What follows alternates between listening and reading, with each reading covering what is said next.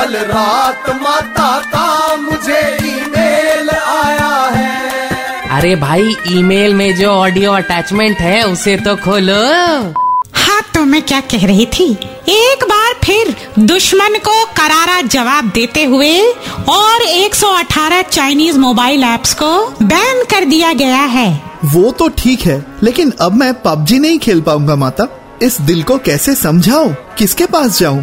अरे वांगड़ू, इस मामले में तेरी मदद करेंगे देश के भूतपूर्व टिकटॉक स्टार्स। जरा सोच, उनके दिल पे क्या बीती होगी जब टिकटॉक बैन हुआ था? खैर, कल रात ही मेरे भक्त, पबजी के भूतपूर्व सैनिक, टिंकू झाझरिया का कॉल आया था। कह रहा था, माता, पबजी के बिना मैं बहुत ज़्यादा बेचैन रहने लगा हूँ। कुछ समझ नहीं आता कि क्या करूँ। मैंने कहा, भोले, ज़्यादा उतावलापन सेहत के लिए हानिकारक है। Control think positive be optimistic शुक्र मनाओ कि पबजी गया है। तुम्हारे पास इंटरनेट तो है। अगर वो भी ना होता तो दिन भर क्या करते? तोता उड़, मैना उड़, यही खेलना पड़ता ना?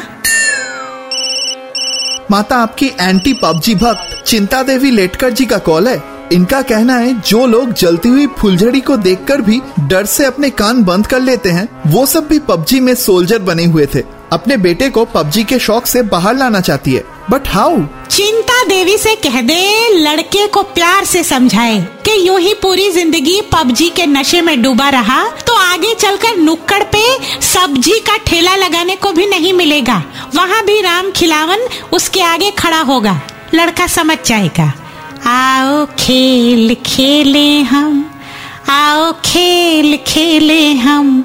हम्म, हम्म, हम्म। माता का ईमेल बाउंस हो गया। Just download and install the red F M India app फिर से सुनने के लिए।